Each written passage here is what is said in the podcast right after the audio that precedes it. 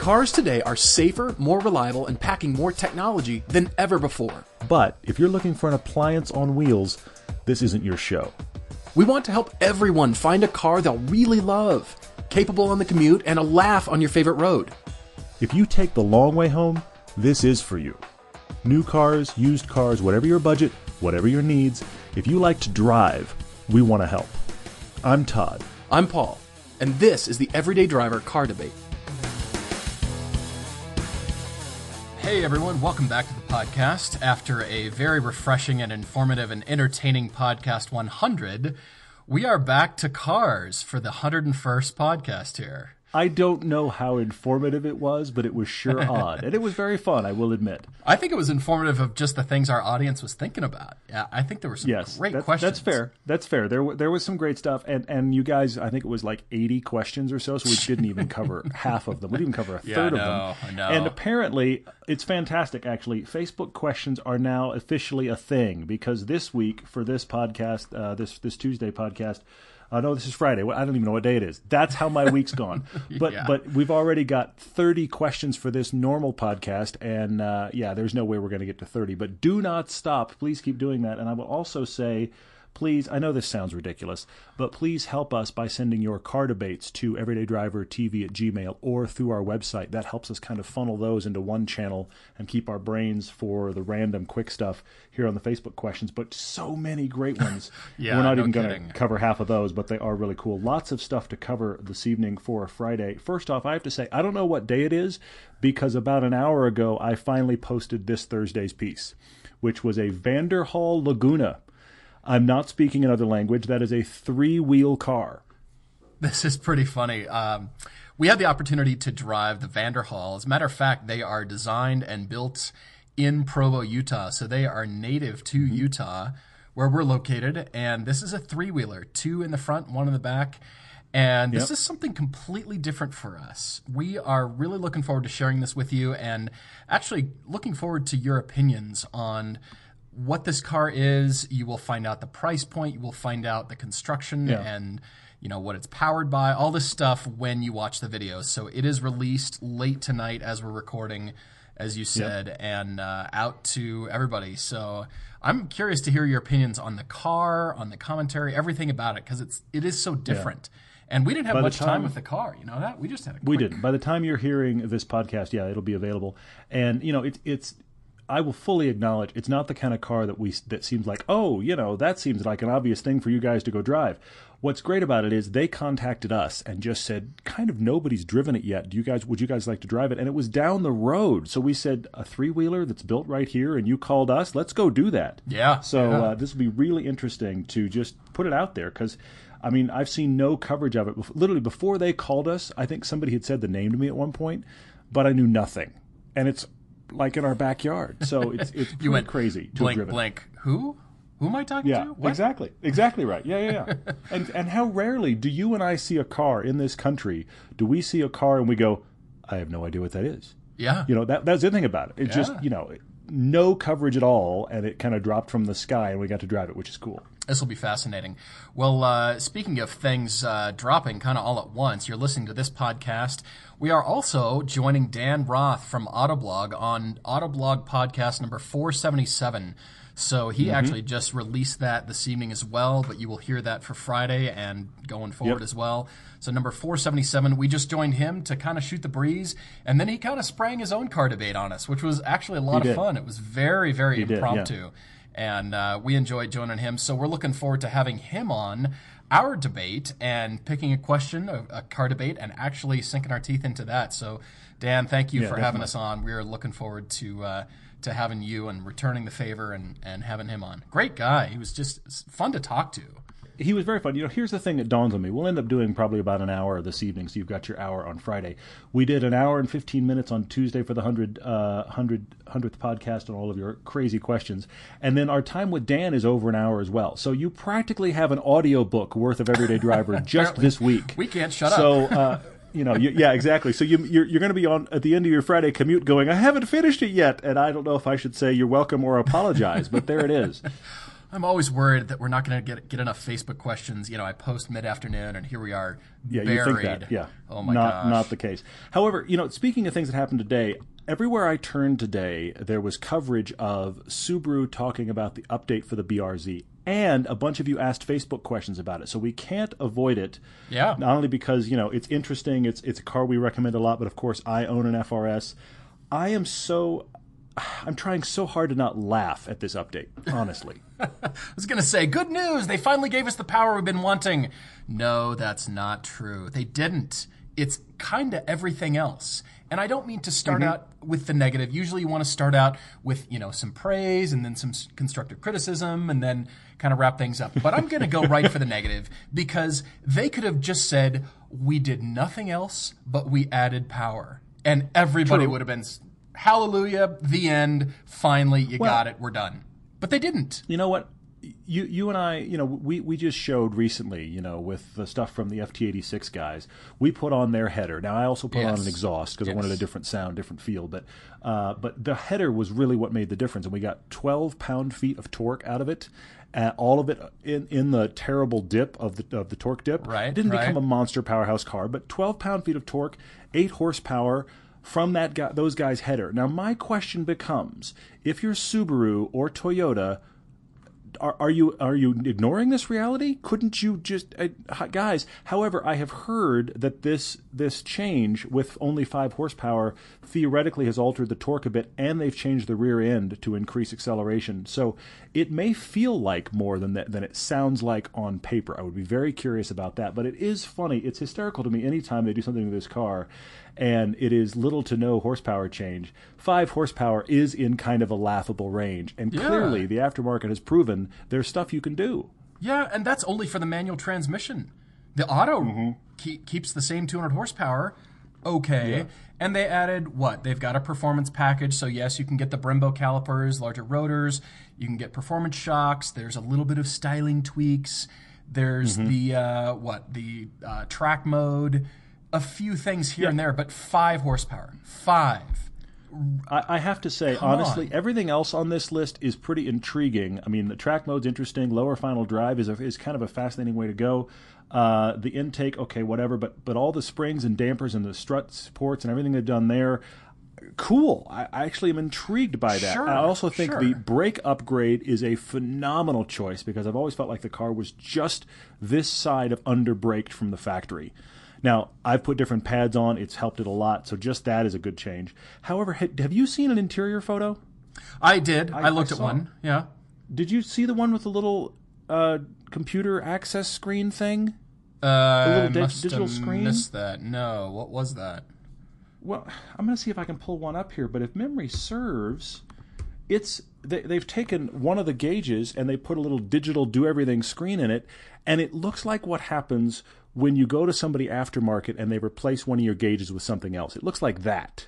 Oh, it doesn't look right. It looks like they chopped out a gauge and shoved a screen behind it. And I'm just thinking, really? Because if it comes from the factory and doesn't look any better than you went to some aftermarket guy named Joe, no offense to aftermarket guys named other things. That's just how it struck me. But my point is, I mean, really, I don't know. I'm going to see if I can pull this up here. Well, while you're pulling that up, I feel like, you know, the Scion nameplate is dead, and they've done all these tweaks, which are going to be common with the Toyota 86. Okay. I kind of understand introducing the 2 cars under 2 separate badges. Worldwide, it's 3. But with the slow pace and the non-pace that they're going, these upgrades, you're right, they will be satisfying. They will be noticeable. They'll be satisfying. But there will still be the elephant in the room of no more power. I mean, they didn't really do anything to the power, which is what everybody screams for, everybody tries to get. And as you said, replace just the header and done. They went to 5 horsepower. And so therefore, my question to Fuji Heavy Industries, Subaru, and Toyota is, why not just take everything to one car? Why are we building 2 or 3 anymore? Just put all your eggs in one basket and make that car the one everybody's asking for. Version 2.0, make it that car. We're still fine if you announce the joint venture. We're all still fine with that. We get it. Fine. Call it whatever you want. Call it the joint venture car and who cares? We like it. Well, but just do one. It's not a big. It's not a big seller for Subaru to begin with, right?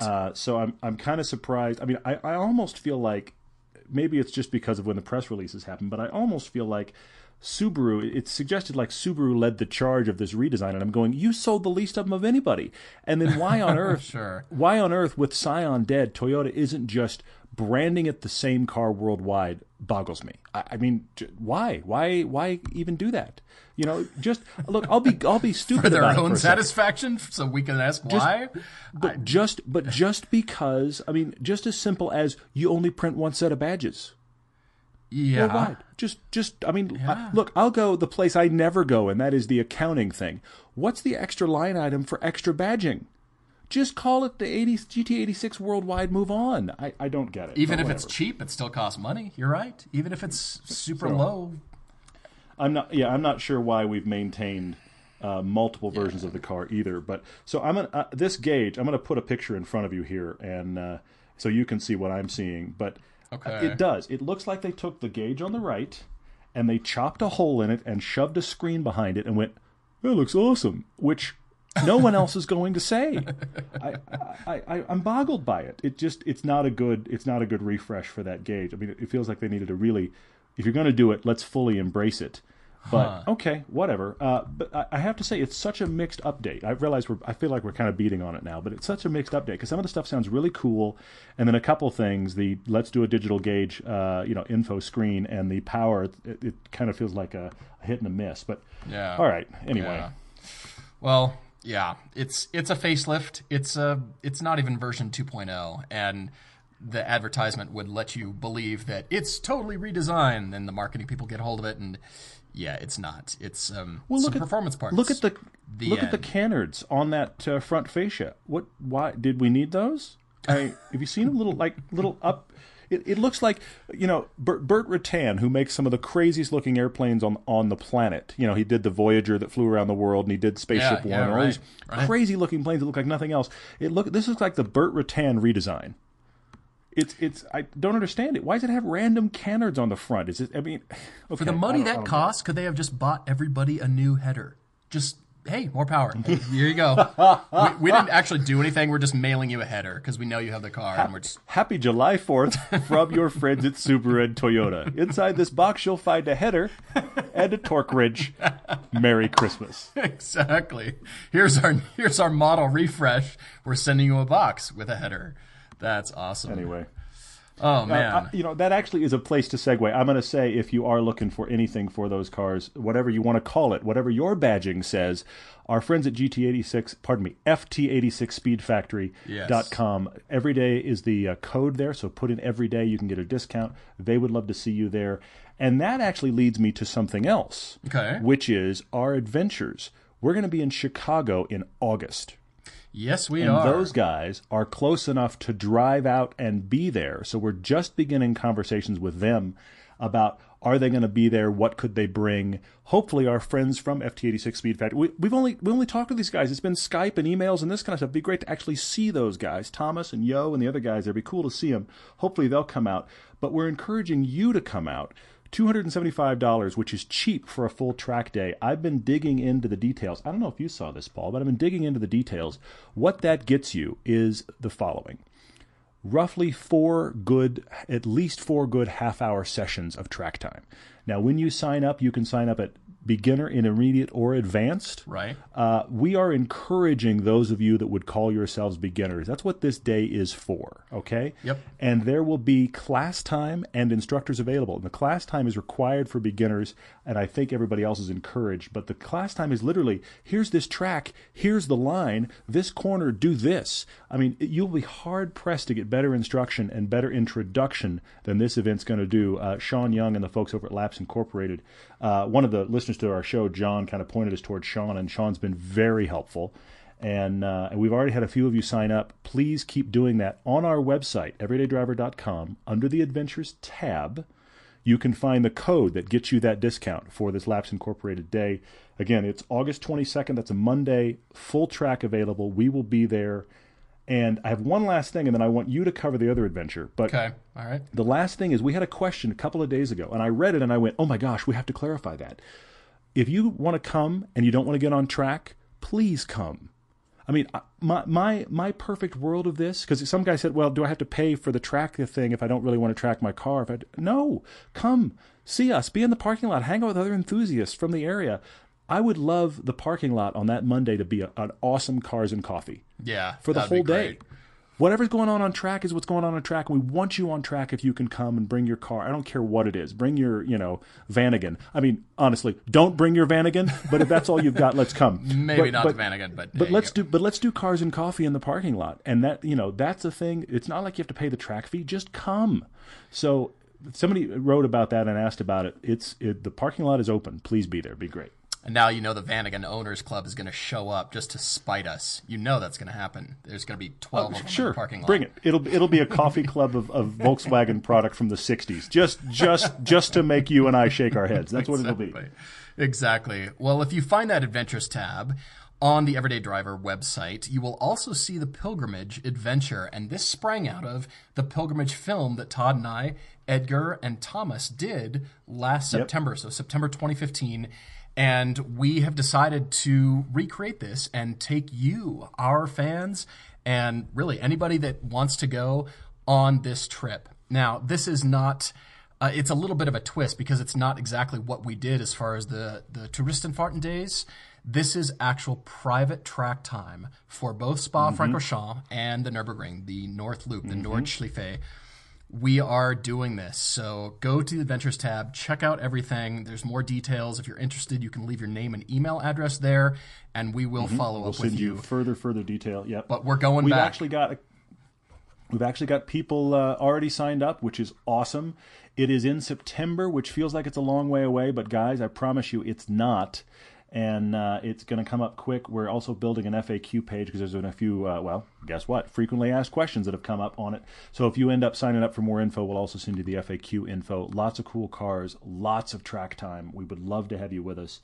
It is better than the trip you and I took last year. That's what keeps boggling me. Yeah. So anyway. We've got 2 slots filled already, so we're taking 12 folks. 2 slots are filled at this point. And we're putting it out there. We would love to have you go. It's going to be definitely a trip of a lifetime. So anyway, check that out. And real quick, before we jump into the car debate for this podcast, wanted to give you guys a quick update on the college car debate. That was episode 89. And we talked about 3 college car scenarios. One was the graduate. So this was Julius from Philadelphia. He's 24, and he had written in, he had a budget for 2 cars. Do you remember this? And he wrote us back with some information. Julius apparently graduated in one of those things that I did not do, and that is apparently whatever degree he got was one of those things where we need people in this area and we're paying good money. Yeah. Because he stepped out and said, by the way, I've gotten my job right out of college. It's a really good job. I have $80,000 to spend on a car or a couple of cars. And our conundrum when we first did this debate was the fact that Julius, in spite of his passion, had driven nothing, really. Right. So our big homework for him was we gave him a massive list of cars to drive. Well, he has written back. Keep going, Paul. I notice, Julius, fantastic list. You've got the Evo, you've got a Hellcat, you've got a Cayman, the Camaro Z28, a lot of new stuff on here. Even he drove all kinds of things. Wow, the new 2016 Camaro SS. That is fantastic. Wow, we're really, really thrilled, and we promised you this homework update. This was homework for Julius. He said he would, and he promised us, and he got some professional driving lessons, which gave him more confidence in his ability, so this is excellent. Which is fantastic. This is what we're... Bravo. I mean, we're recommending this stuff, and Julius, you have actually gone and done this to your huge credit, and so wanted to tell everybody about the cars that you bought. And there are 2 cars that really spoke to him out of this long list, S5, Z4, a Viper, an 09 Viper ACR. Oh, my God. You drove some hot stuff on here. You called every friend you have with a car and said, "Can I have your car for a bit?" You just took this homework to heart and drove everything you could find. And coming off of some performance driving experience, I mean, it completely changed your perspective. Mm-hmm. And you bought two things I feel like that are a bit unexpected based on the list, but they were two cars. The minute you drove them, you just went, "Must have these." Yeah, yeah. So here we go. So he bought an 06 Mitsubishi Evo. He fell in love with it. Which is a 9, am I right? Is that an Evo 9? Or am I getting myself wrong? Or is that an 8? Could be an 8. I'd have to look that up. I think it's an 8. But wow. Pretty sure if it's an 06. But yeah, so that's raw and pretty awesome, actually. Yeah. Yeah, he also got a 2013 M3 Coupe. So he got the E90 M3 with a V8. And that does different things in the Evo. I think less frantic, but far more powerful. I mean, that thing just a road crusher of a car. So congratulations, Julius. Those are fantastic choices. By the way, both used. We did notice that. 06 and a 2013. And I'm going to be curious as to, what you're going to do with what. Are you going to track one? Are you going to, just go on road trips with the other? Be interesting to see what you do with them. But yeah, huge. I mean, just having those two cars in the garage, that's a great start, especially at age 24. I mean, that is a phenomenal start. But you really, I feel like you tackled it right by really giving yourself a lot of experience that you quite frankly did not have before, both as a driver and also just experience in cars. So I'm glad you did that so that you could say, when you watch that, Z28 drive by, I drove one of those and I preferred to buy this. That's phenomenal information to have. So let's see if we can actually help someone else here. We've got Travis writing to us from Washington State, and he is debating a third car, which is not a normal phenomenon. However, I have to bring this down to earth a bit.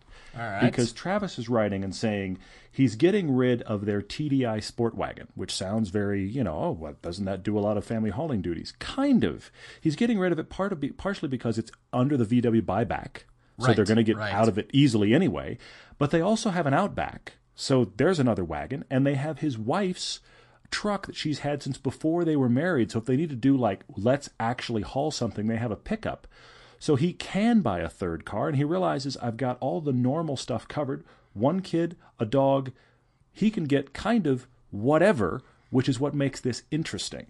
The further I read, Travis, the more I thought, you're writing to ask for justification to buy a third car. That's what you're doing. So, yes. Should you buy a third car? Yes, you should. And I like what you're thinking here. Although I'm a little bit confused about the numbers that you've got because your budget for either new or used are different here. You're saying $40,000 if you buy new, but about $30,000 if you go used. So he's clearly defending himself for maintenance. That's the only thing I read into that. He must be. Clearly, you've got the buy-off from your wife. She sounds like a truck girl, and she has given you the blessings. So if you've got this opportunity, I mean, we're all for it because clearly you're looking for some enjoyment on some short road trips, maybe to work, drive to the airport, this and that. The biggest thing here that stuck out to me was something that we have covered in earlier podcasts, and that is driving a nicer car than your boss. Should you? I mean, it is kind of a thing. Some companies and some relationships in the business world, you could get away with it. Others, the perception is it's going to raise some eyebrows and maybe not in the way that you're wanting. It might be, the what do they call it? The career killer or I'm trying to think of the acronym. Who knows? I suppose. But something to know and be careful, but you can always then follow up with a story because – the first car, the first Porsche I had, that was the 928. I bought it for $20,000. Now, that's not nothing, but a $20,000 Porsche that looks like that, it was top condition, very shiny, flashy car. People would just look at you like, who are you? I mean, such a sports car. Going, this costs less than your new Camry, people. This Agreed. I'm the guy that welcomes that conversation, but granted, I mean, we do this show, but I love that conversation. When that conversation comes up and says, somebody's nice car, invariably somebody says, what's that cost you? And then I get to go, what do you drive? Right. And it's a fascinating kind of mind-warping conversation. That may not be a conversation you want to have in your circle or with your boss. I get that. But I feel like there's kind of some fun in that, and not in, I don't mean that in a snotty way at all. It's just that perception is not necessarily reality, especially in cars. I'm of the mind, get what you like and go for it. But the thing that I liked here is that he's really wanting something different. And the other thing about Travis is he's not a guy with two cars thinking about getting three. He's a guy with three cars right now. Well, that's true. So we're not branching him out and going, well, why don't you get something, a third one? We're going, okay, you've got a slot to fill here, so let's do something totally different. Now, he has brought up the point, he's in Washington State. They definitely are dealing with weather, so he's asking about, would you guys drive a sports car in the winter? And I'm going to say, yes, I would. Yeah, I mean, I certainly would. I would get winter tires and drive rear-wheel drive, preferably with an LSD, and be careful. But I would say absolutely. However, the more I read this, the more I thought of something that I feel like is the perfect car for Travis. And then that led me to an actual sniper shot. Okay. I didn't have as many choices as I did last time, or as I do usually, I will say. But I from 15, you only brought 7. Yeah, go on. I really whacked through the tall brush here trying to trim things down, and I got it down to 7. No. Travis suggested the Lotus Elise, and he's also eyeballing the third generation Mazda RX-7. So really the 90s. The 90s, the beloved car, the one that actually I think looks the best. It's got this incredible community because they didn't make that many, and because the car is so special, doesn't share components with anything else. So it's a special car, and so he's eyeballing these. And you're right; I think he's going as high as maybe $30,000 for those cars to keep in mind, you know, maintenance, upkeep, that kind of thing. Agreed. So these are true, pure sports cars, just the driving experience only. Clearly, that's what he's going for. But that's matched up against this $40,000, you know, maybe something new, and he's looking at the Focus RS. So hot hatch, still sporty. Still usable, but not quite as pure. I'm wondering where you're at. You know, he's got two different directions here. Well, you know, but he's wanting suggestions. Here's the trail that I went, and I'll go all the way to my sniper shot real quick. I'll just walk you through the trail and go to my sniper shot, and I'll tell you why. First off, I want to touch on both the RX-7 and the Lotus. The RX-7 is awesome if you are just prepared for, you have a rotary, and there's, I mean, it's just not as reliable an engine. I mean, as long as you're willing to absorb that reality and drive it hard when you drive it and take proper good care of it, and there's a ton of people online talking about all the ways to care for rotaries, it's an active ownership experience. If you're ready for that, those RX-7s are just cool. It's a good way of putting it. Then I would also, I like that. It is. You can't ignore that car. If you have a rotary engine, you have to just have a love affair with it. You have to just be like, I am really concerned about this engine, and I want to take really good care of it all the time. Right. You have to kind of be that person, and then they will be good for you. But then I would also say about the Lotus, clearly you want to do something different. I'm going to say to you, Travis, if at all possible, go somewhere, anywhere, drive a Lotus. Have you driven one? Because as much as I love that car, I don't know that it's a match for you. I wonder if it's a little too, you talk about liking the right tool for the job here, but I'm wondering if it's, with your background, maybe a little too focused and hardcore. What I started thinking, especially as you talked about, I don't get the impression you're going to track this. You're going to use it for some errands. You're going to use it for your fun drives around town when you do little things, which is not really a Lotus Elise thing. And then you may just go drive it for fun, but inclement weather and, you know, maybe some usability. It doesn't have to, but maybe some. All of that made me think of one car. But it's out of the budget, and that is, I think Travis would be really fascinated to have a GTR. All-wheel drive, sports car, totally different than anything he's ever had. But here's the problem. Massively out of the budget. It's out of the budget. Which then gave me my sniper shot. Huh. Travis, get yourself an Evo 10. Okay, yeah. Totally different than anything you've had. You could get it. You could get the MR version, so it doesn't have the big wing. It's got the very subtle little fin on the back of the trunk, which I actually think looks better. The nice BBS wheels, they leather bathe the interior. The interior's not nice, but now it comes with leather. But the MR has that. The MR has actually one of the better dual clutch gearboxes on the market, in spite of the tiny company behind that car. You're not going to track it, which is when that gearbox actually has problems. It's overheating it. When you really work it hard is when that gearbox is less than stellar. Otherwise, it's a great gearbox. So you have kind of, you got the GTR. I mean, look at our GTR versus Evo film. You got the GTR for half the money. You could absolutely get one with your budget. The problem with the Evo for most people is they do require some maintenance, especially if you put a lot of miles on it. Well, you're not going to do that. And they aren't, in spite of being a four-door, they're not that usable. The trunk is tiny. Well, you don't need the trunk anyway. If you're going to haul something, you've got stuff for that. You've got a backseat if you need it for your child. The backseat exists if you have a situation where, you know what, honey, I can pick up the kid, or I can take the dog somewhere. You do have a backseat. But most of the time, it kind of works like a two-seater as far as usability is concerned. Great seats. But if it snows, rains, whatever, you don't care. I say Evo 10 and we're done. The all-wheel drive part of the equation is pretty cool just because of the weather. Although, depending on where you are in Washington, you know, the most you might have to contend with is rain. I mean, Seattle area does get snow occasionally, but there's some ice, but the all-wheel drive factor could just really, obviate that need. That's pretty interesting. I like the GTR. Just like it. You see how I got there, and I but I think this is a realistic car that, and also you pull that car up at work, Travis, and somebody's going to be like, oh, interesting car, but 9 times out of 10 people are going to have no idea what that is. It's not going to seem overly flashy. If you don't get the one with the big wing, it's going to be like, huh, what a little sedan is that? What does that do? They're not going to know what it is. So you're going to dodge, seriously, you're going to dodge that question too. So I think, I think it gets you there. I really do. Wow. Yeah, because, I mean, the car started life as an economy car. It's a Lancer. It's you know, economy sort of don't look at me kind of car. And then, you know, obviously flared fenders and, you know, more muscular looking. But I love the stance of it. I love the look of it without the wing, personally. I prefer that look, even though I'm a big fan of the 6-speed. I prefer the look without the wing. The 5-speed. But the 6-speed will actually make it more usable should you get on the highway. That's the nice thing about the dual clutch. I think that is the answer, Travis, if it's me. And then easily $30K for that car. You could easily find one. Yeah. Well, and who knows what kind of deals they may have on them in their last year. Now, there is like the special edition, super last edition, uber last minute, whatever they're calling it. It's far too long a name. That one, of course, they're going to take as much money as they can get for it. But what if they have a last year model sitting on the lot? They're going to practically ask you to take it. So I think it's worth shopping around. That's great. I see how you got there.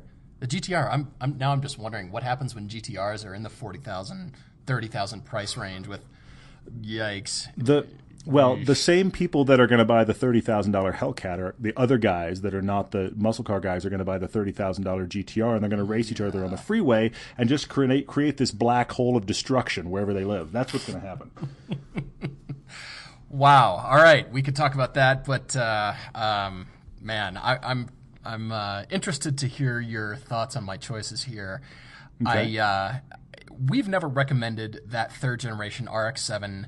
We're 101 podcasts in. We've never recommended an RX-7, to my knowledge. Fair. And so, you know, if you're leading towards that, if you've got a proclivity towards that and you're eyeballing it. Nicely done. I don't want to tell somebody, no, you shouldn't go buy that. If they're kind of jonesing for something, all we have to do is just sort of, you know, lightly push them in the same direction and nudge you over the edge. Just, you know, we are here to be your bad influences. That's we do that very, very well. Yes. I mean, the thing about that RX-7 is you are going to find a very tight, close-knit community, parts, how-tos, all that kind of stuff. But as Todd said, you're going to be fully immersed up to your eyeballs in everything, all the little tips and tricks and all that kind of stuff. And you might be shopping for something that is, you know, unmodified, where you will be shopping something unmodified and be kind of difficult to find something in that range. Maybe. Probably. But that's the only problem with that car, because obviously they've been, you know, fast and furious-ed to death. Furious-ed. Anyway. I like furious-ed. I'm not exactly sure how that's spelled, but it's a fantastic word I'm going to try to use more. Well done. Use that in a sentence. I dare you. Moving on. All right. So I like the idea, but then I thought, Nissan Z car, maybe the 370Z. Also, I thought of that. That's good. You know, there's some purity to that car, some pure driving experience that we like in that car. Good price range. You could easily find, I mean, maybe find a Nismo version of the 370Z. That could be, you know, really a lot of fun. It's funny because when I read about that Mazda, it made me think of the Z car too. So I think it's interesting. Okay. That because that world kind of, you kind of progress forward into what would kind of fit that similar niche now. And that 370Z is a fantastic candidate. I hear that, totally. Okay. Well, I kept going, so three more cars here. I hate to be that guy. I hate to be that guy. No, you don't hate that. You don't hate that at all. Move on. You know it's coming, right? You know it's coming. It's two Porsches, actually. Of course it is, yes. You could get an 08, a base 911 for $40K, low miles, gorgeous car. True. You could also get, if you need it. Yes, you could also get the 2012 Porsche Cayman. So that's the 987.2. Yeah. A lot of things were upgraded. And I found a beautiful car. So it's the base Cayman, blue, the dark blue with the sand interior, $40K. Oof. Beautiful shape. And both of those are the base, because I got the idea, Travis, you're not looking for the most power, hair on fire kind of thing. Something more powerful will be nice, but the purity of the driving experience. And you could be in Porsche for that kind of money. But, I mean, everybody is sitting astonished that you brought up Porsches. You're floored. But yeah, you will be astonished. And I will say, my next choice, I will say, better choices than the Lotus, I think, for Travis is those two Porsches. I will say that. That's kind of what I'm leaning. Just, I mean, the Cayman alone. I again hate to be that guy, but the usability of the Cayman is quite staggering. It's something. That is its real surprise party trick. I take your point. I do. I mean, Francs unite across the world, or something. Stop. I don't know. Stop. All right, so you will be surprised. I'm going to get you therapy. I'm not sure who does that kind of therapy, but it needs to happen. Go on. All right, so you are going to be surprised at my, really, the choice that I think you should consider. Because of the purity of driving experience, this is a car Todd usually brings up, but I'm going to recommend this car, and that is the third-gen NC Mazda Miata, the MX-5. Yeah. And go for the hard top because of the weather, so that'll seal you in. Agreed. And it'll be more weather resistant. You'll feel comfortable driving it in any weather. But you've got a convertible at that point. You can take the wife on a fun drive, on a date. It's actually arguably the biggest of the four generations as far as, I mean, you and I felt, felt fine on the interior. No, definitely. We're fine.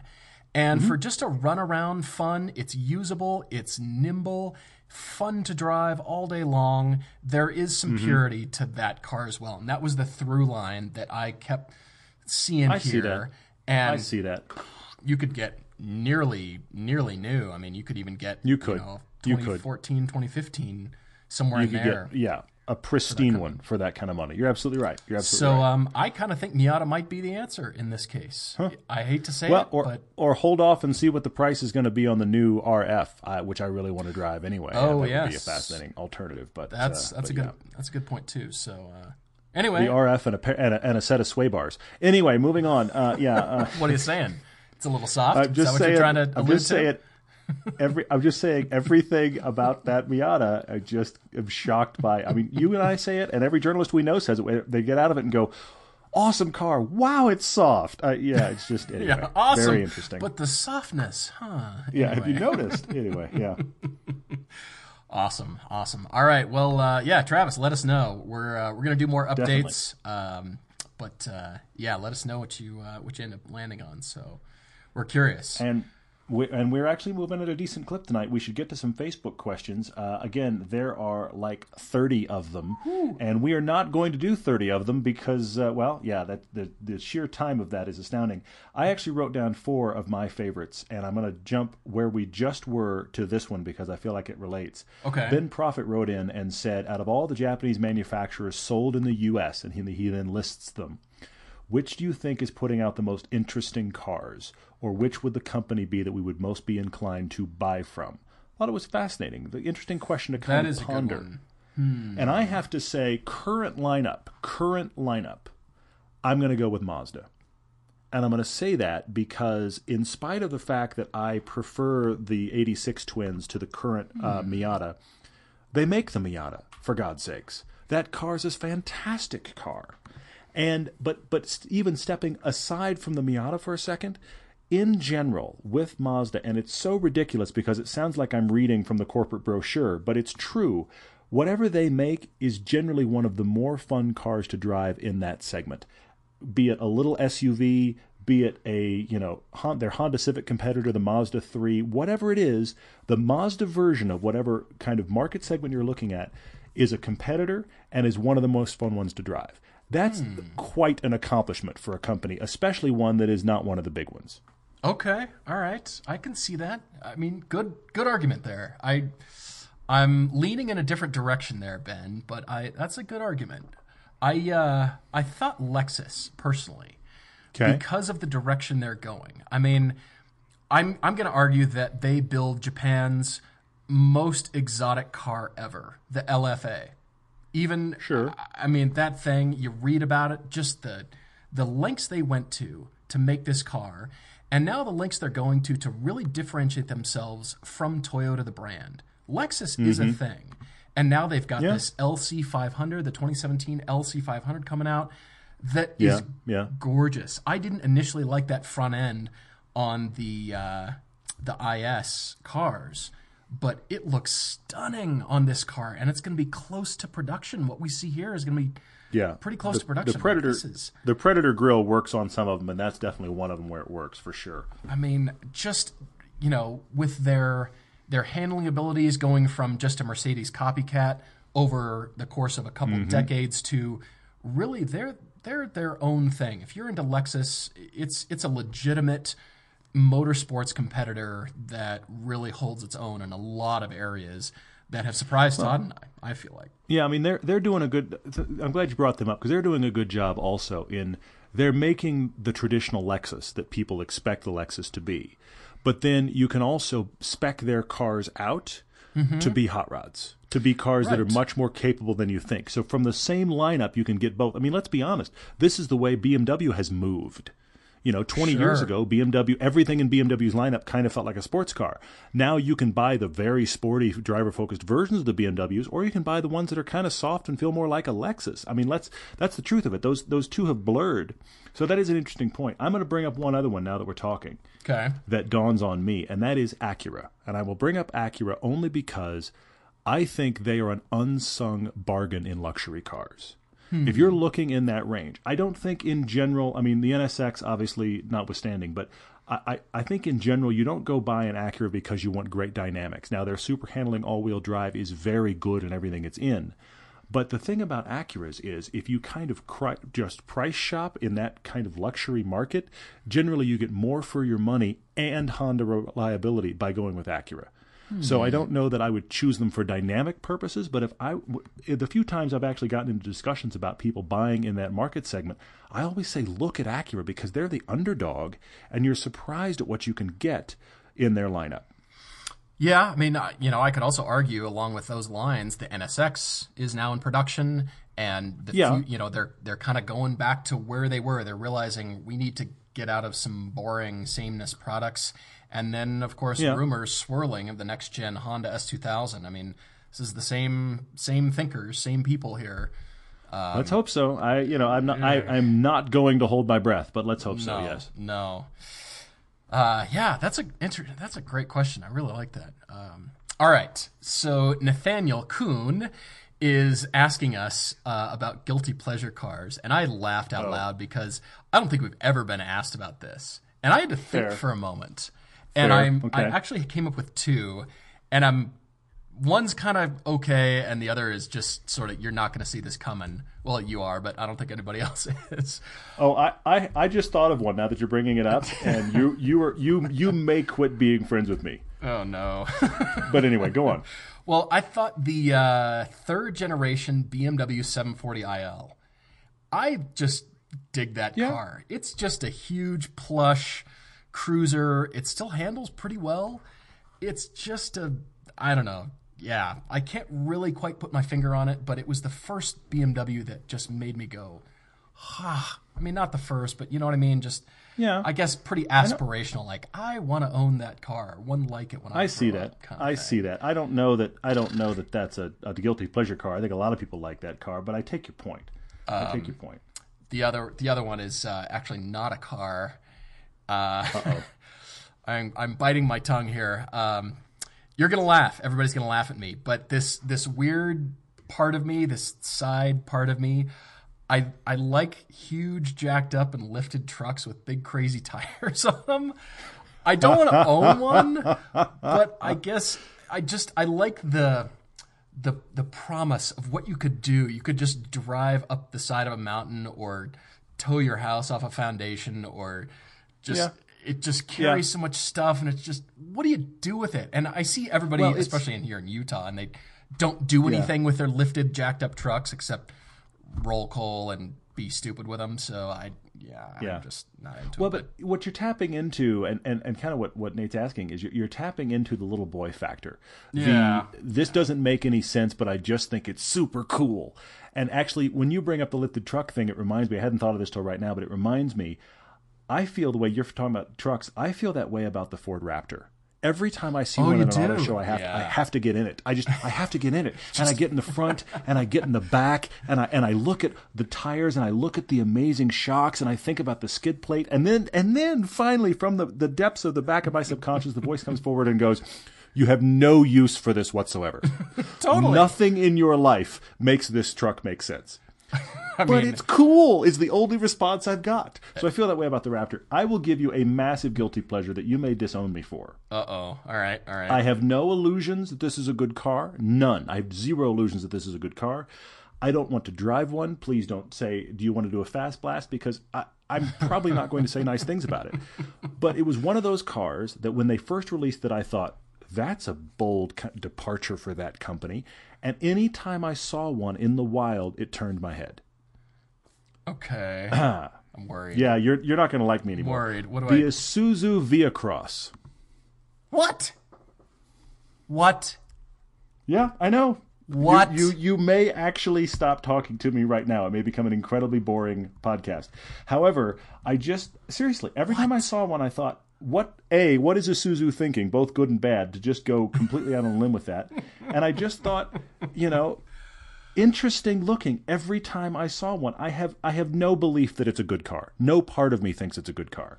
But I remember there was one that parked down the street from me in L.A. when I lived in L.A. And every time I walked by it, I was just like, I just think that's cool looking. The car you can hose out. Well, yeah, and body panels may fall off for all I know if you do that. But that is the height of my guilty pleasure car, because there's no reason for me to like that vehicle, and yet I always kind of went, "Hey, the Via-Cross is cool," and then I caught myself and went, "What are you saying?" So anyway, that's so funny. Oh my gosh. Well, Nathaniel, you asked a second part to the question here. I'll email you those. I'll post those on Facebook about some various products I've designed. But we've got a bunch more questions here that I want to get to. What else? Nick Taylor asks if there's any Lincoln products that we like. No. Well, not one. But I have to say, I have to acknowledge. Lincoln is trying. We hope that they will succeed. Trying to do what? But what's terrible is... What are they trying? I don't know. Two or three years ago, we walked through the Lincoln... And 2 or 3 years ago, it was even worse. 2 or 3 years ago, we walked through the Lincoln booth at a major auto show, and it struck one of us. I don't even remember which one, but it struck us what should be their tagline. And it was, Lincoln, nothing to see here. So, it's just... And it's still that way. It still remains. It's sad. It's genuinely sad. Hey, yes, kids, let's go to the Lincoln dealership this Saturday. Really? Do we have to? Well, the biggest problem they have, we talked about this before, the biggest problem they have is when you get into their stuff, you can see the Ford skeleton. You can see the Ford lineage. And somehow Cadillac is kind of avoiding that in relation to Chevrolet.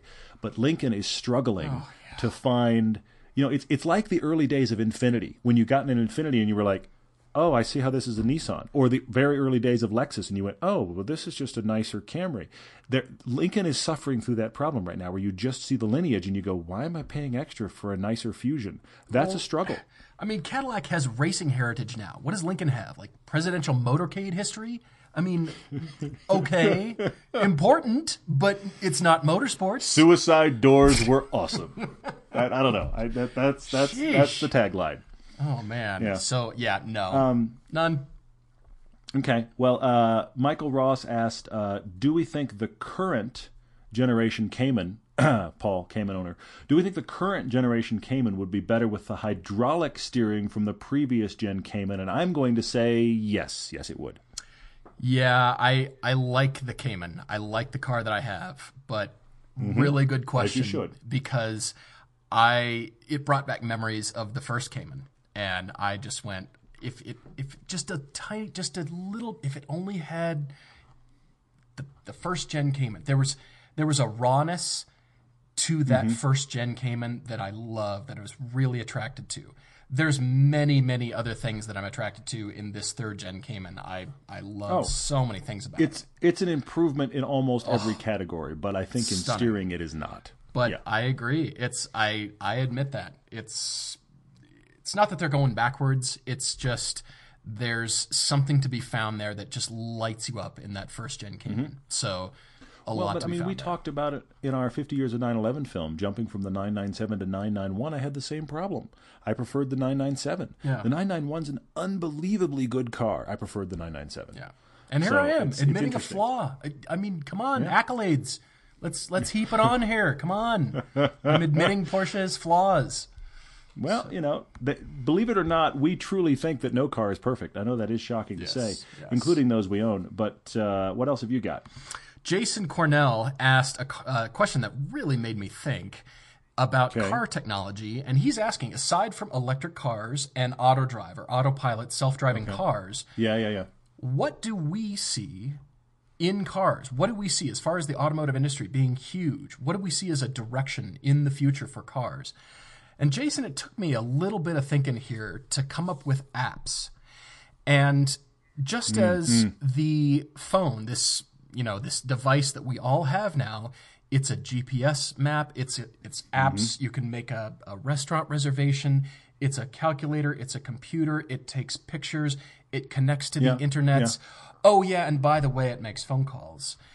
Yeah. I think apps, from just the way the phone has revolutionized our lives in just through apps. And so the ability to make an open source platform where you can make a car do things.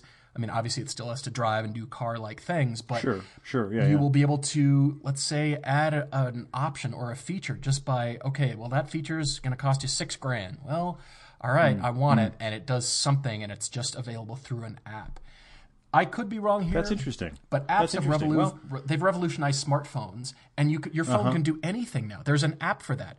Why not apply to cars in some form? Yeah, I hadn't thought of that. That's cool. That makes me think of one, actually. Okay. But I hadn't thought of that. I don't think I've gone as far future as you are. But, 4 or 5 years ago, I made the comment where I said, folks, the programmable gauge cluster is coming, and it is here now. I mean, you can get it on some of the Audi products, some of the BMW products.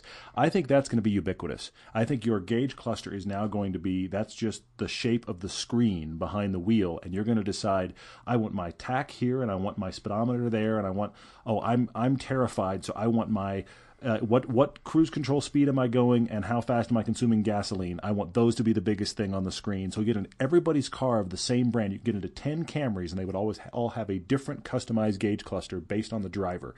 I think that is going to come for sure.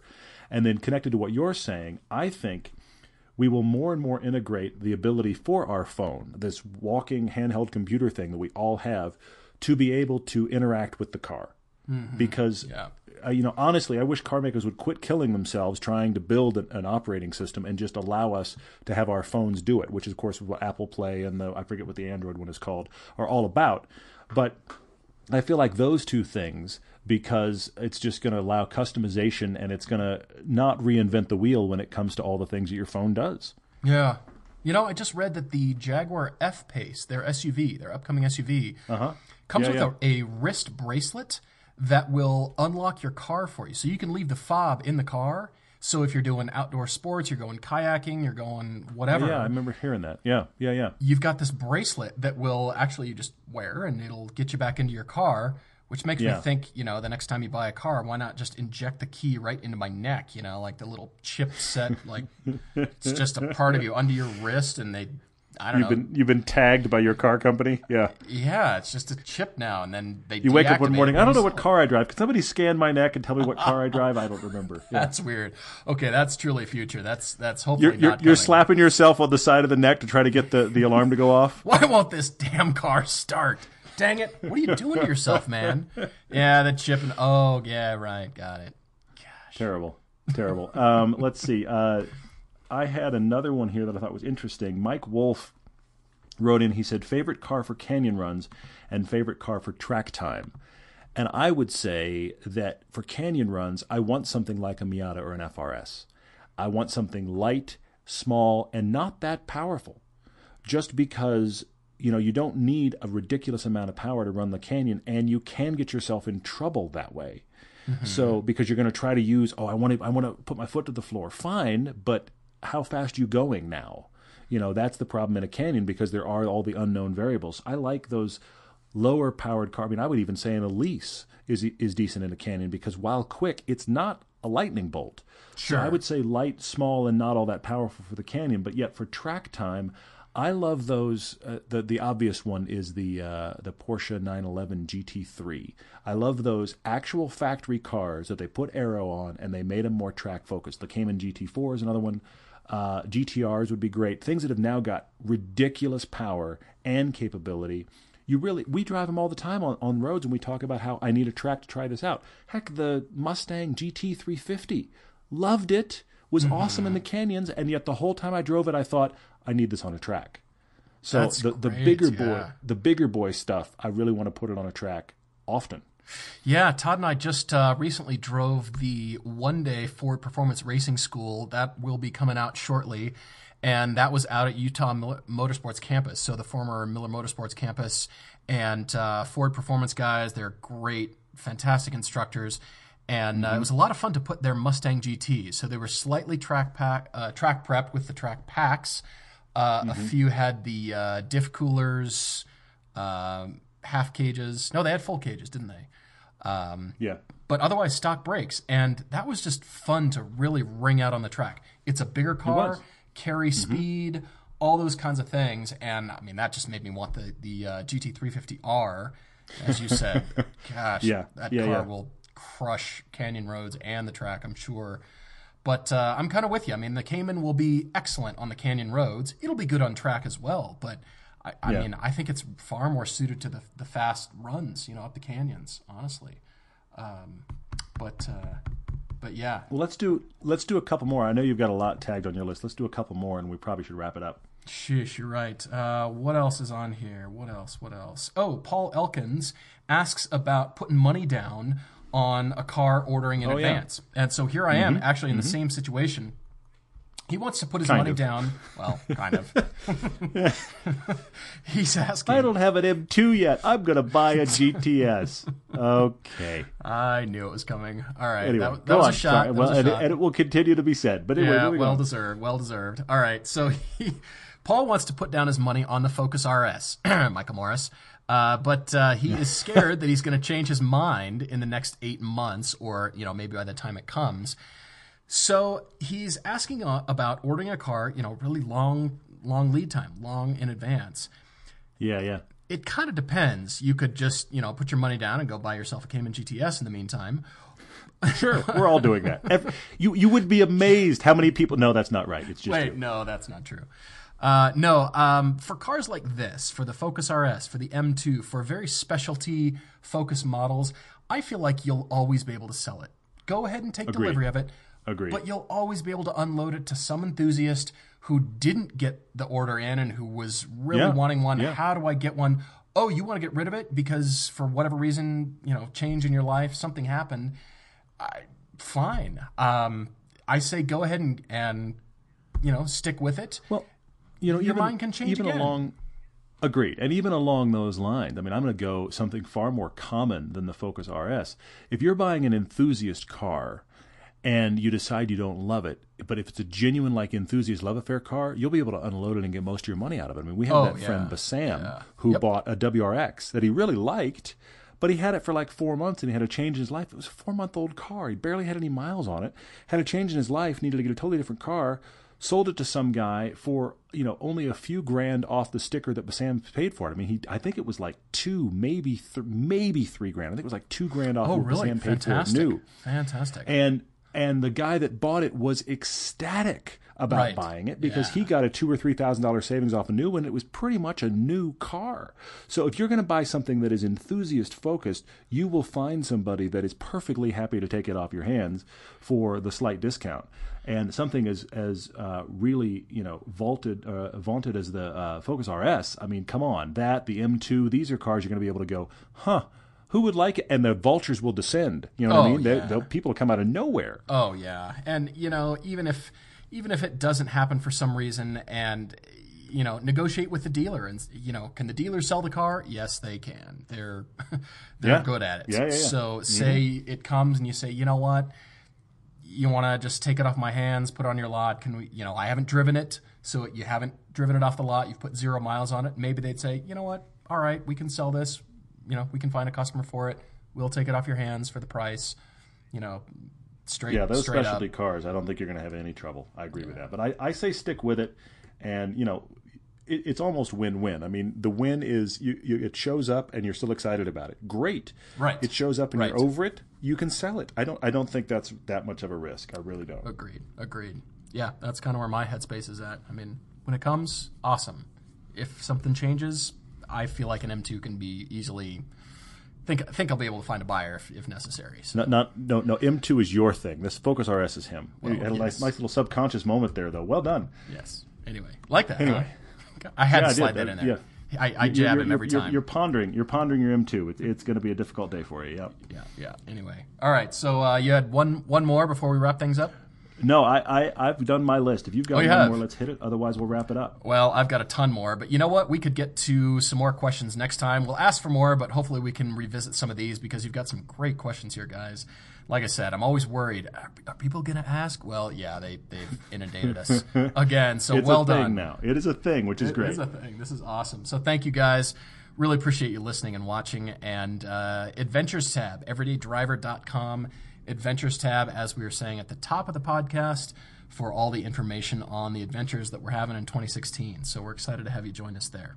And if you haven't watched this week's piece, it is the Vanderhall Laguna, a 3-wheeled car by a startup company. Very interesting animal. So we'd love to hear your thoughts on that. Of course, we'll be back 2 times a week. That is right. Every Tuesday and Friday we have these podcasts. We would welcome your reviews and comments on that. It's helping the podcast grow like crazy. So thank you so much to those of you that have done it. And, of course, Twitter, Facebook, we are interacting with you on all of those. Our friend and shooter Chance is keeping the Instagram feed up, and at every 1,000, we're giving away stuff, so keep that in mind, every 1,000 followers. And he's putting some really cool photos on there as well. Thanks, guys. Cheers. Till next time.